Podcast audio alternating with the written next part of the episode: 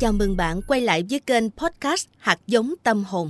Hôm nay kênh Sách Hay Podcast xin giới thiệu đến quý thính giả phần tóm tắt cuốn sách năm ngôn ngữ yêu thương của chuyên gia tâm lý tình yêu Gary Chapman. Tình yêu là điều kỳ diệu, là niềm hạnh phúc, là sự trọn vẹn thuộc về nhau mà ai trong chúng ta cũng nâng niu dung đắp mỗi ngày. Từ những đôi lứa đang yêu đến những cặp vợ chồng dù son trẻ hay trăng long đầu bạc, chúng ta luôn nuôi dưỡng và gìn giữ tình yêu của mình bằng sự thấu hiểu, thể hiện qua ngôn ngữ của tình yêu. Cuốn sách được viết ra nhằm trả lời cho các câu hỏi, có vấn đề gì với tình yêu sau khi người ta kết hôn vậy? Có phải đó là lý do có quá nhiều cuộc hôn nhân tan vỡ chăng? Tôi còn chẳng thể tin mình lại ly hôn những ba lần. Vậy còn những cặp vợ chồng vẫn đang sống bên nhau thì sao? Phải chăng họ đã học được cách sống với nhau ngay cả khi không còn tình yêu? Hay tình yêu thật sự vẫn còn tồn tại giữa họ? Nếu vậy thì họ đã làm điều đó như thế nào? Với kinh nghiệm 30 năm tư vấn hôn nhân, tác giả đã đúc kết được 5 ngôn ngữ yêu thương cơ bản. Đó là 5 cách để biểu đạt và thấu hiểu cảm xúc trong tình yêu. Tuy nhiên, mức độ áp dụng của mỗi người lại khác nhau. Điều quan trọng nhất cần nhớ là hãy nói bằng ngôn ngữ tình yêu của người bạn đời, chứ không phải của bản thân bạn. Trong thực tế có một vấn đề mà không phải ai cũng nhận ra, đó là ngôn ngữ yêu thương của chúng ta khác nhau. Và để vượt qua các lằn ranh văn hóa và giao tiếp hiệu quả với nhau, chúng ta phải học ngôn ngữ của những người mà chúng ta muốn tương tác. Mà nhất là trong tình yêu, chân thành thôi thì chưa đủ, chúng ta phải sẵn sàng học ngôn ngữ yêu thương chính của người bạn đời để có thể bày tỏ tình yêu của mình một cách hiệu quả. Điều này sẽ giúp bạn nắm trong tay bí quyết giúp hôn nhân của mình hạnh phúc, bền vững và tràn ngập yêu thương. Vậy làm thế nào để chúng ta đáp ứng được nhu cầu cảm thấy được yêu thương của người bạn đời? Nếu ta có thể học cách làm được điều đó và lựa chọn thực hiện nó, thì tình yêu giữa ta và người bạn đời còn mê đắm hơn cả giai đoạn mới yêu. Tác giả sẽ giới thiệu đến bạn đọc năm ngôn ngữ yêu thương để giúp cải thiện cuộc hôn nhân của mình. Ngôn ngữ đầu tiên mà tác giả nhắc đến đó chính là lời nói yêu thương. Đây là một trong năm ngôn ngữ chính để thể hiện tình yêu của mỗi người. Đại văn hào Mark Twain từng nói, một lời khen chân thành có thể khiến tôi vui sống thêm hai tháng. Đối với nhiều người, đôi khi một lời yêu thương được nói ra có ý nghĩa và mạnh mẽ hơn cả một hành động âm thầm. Người bạn đời của bạn có thể sẽ là một người như vậy. Mục đích của lời nói yêu thương không phải là đạt được điều bạn muốn, mà làm điều gì đó để người bạn yêu thương được hạnh phúc và viên mãn. Có một thực tế trong cuộc sống cho thấy rằng, khi nhận được những lời khen ngợi hay cảm kích, chúng ta thường cảm thấy có động lực hơn và muốn đáp lại bằng cách làm gì đó theo mong muốn của người bạn đời.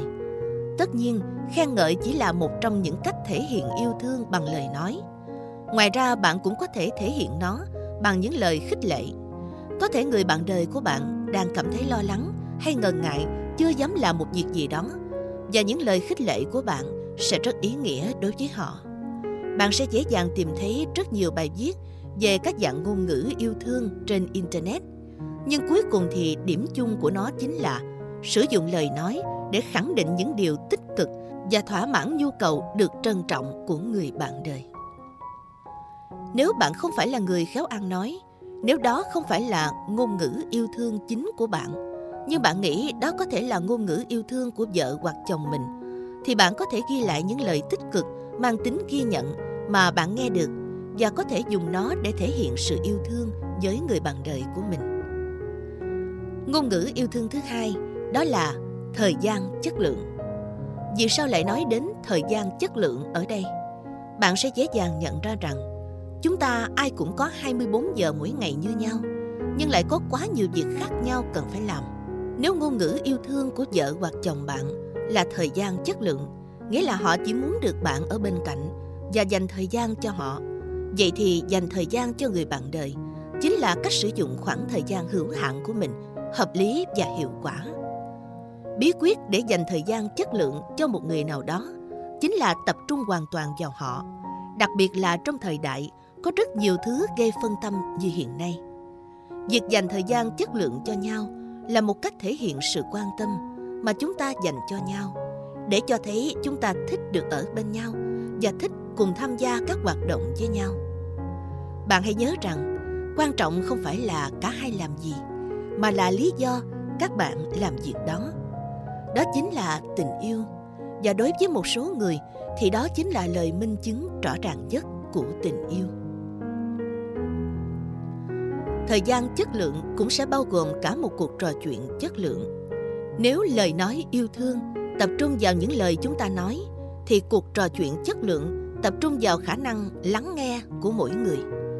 Trong phần này, tác giả cũng đưa ra một số lưu ý thiết thực để người đọc có thể phát triển nghệ thuật lắng nghe, cũng như học cách trò chuyện để thấu hiểu bản thân cũng như người bạn đời của mình.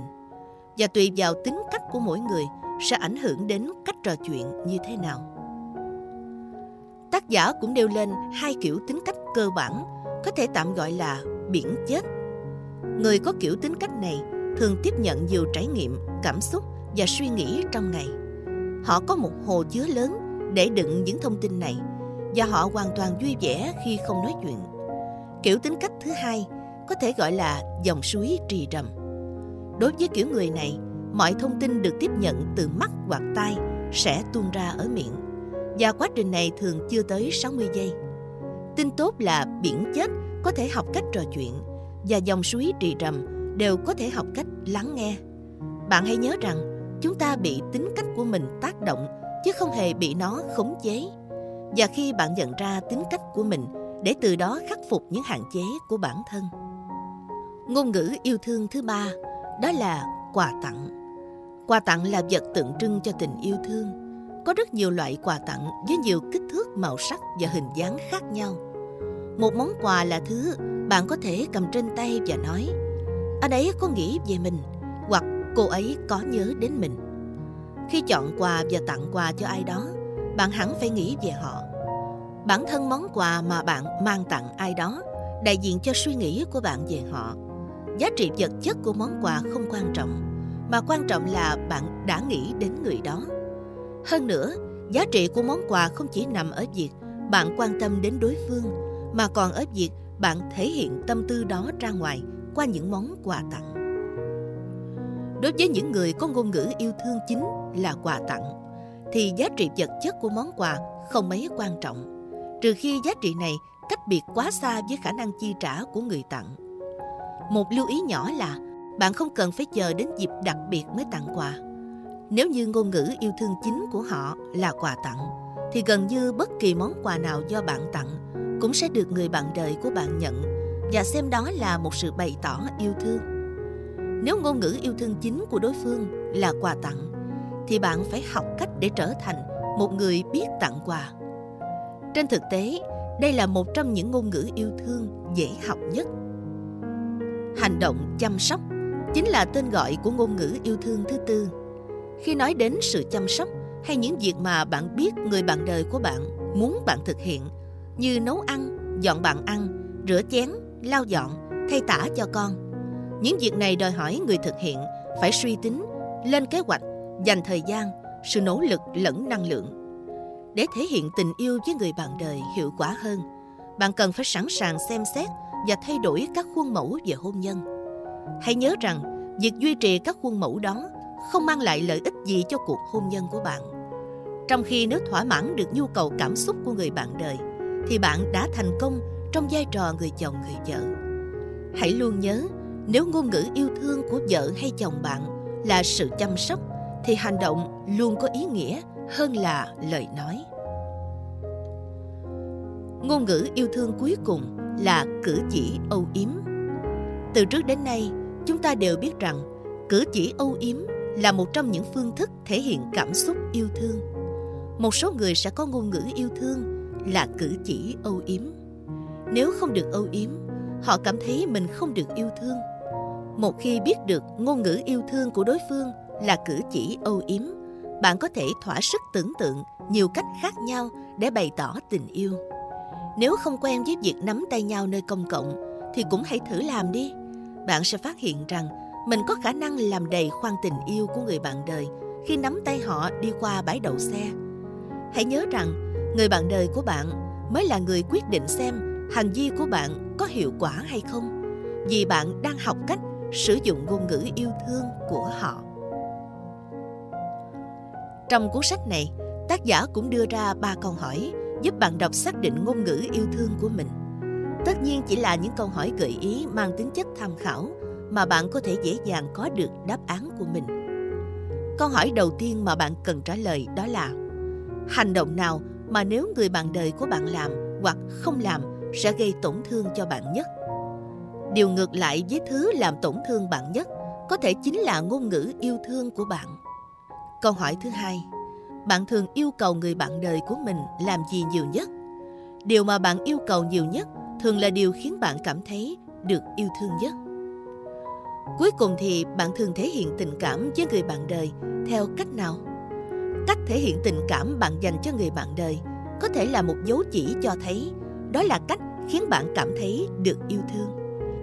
Việc tự trả lời được những câu hỏi gợi ý này sẽ giúp bạn xác định được ngôn ngữ yêu thương của mình. Nếu có hai ngôn ngữ yêu thương, có vẻ có tác động như nhau đối với bạn, có lẽ bạn là người sử dụng cả hai ngôn ngữ yêu thương.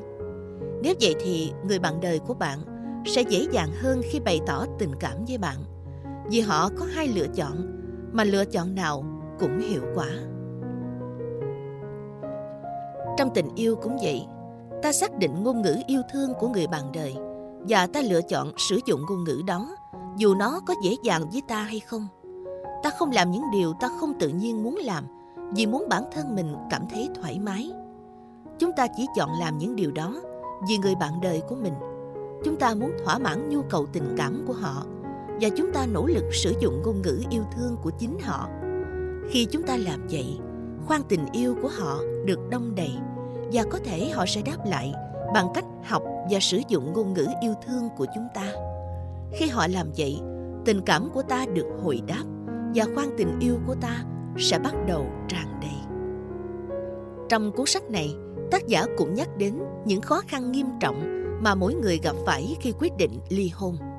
Nếu bạn cũng đang trong tình trạng đó, thì tác giả cũng đưa ra một vài hướng dẫn để bạn có cơ hội hồi sinh cuộc hôn nhân của mình, làm cho nó trở nên hạnh phúc và viên mãn hơn. Khi đó bạn sẽ thấy những nỗ lực của mình hoàn toàn xứng đáng.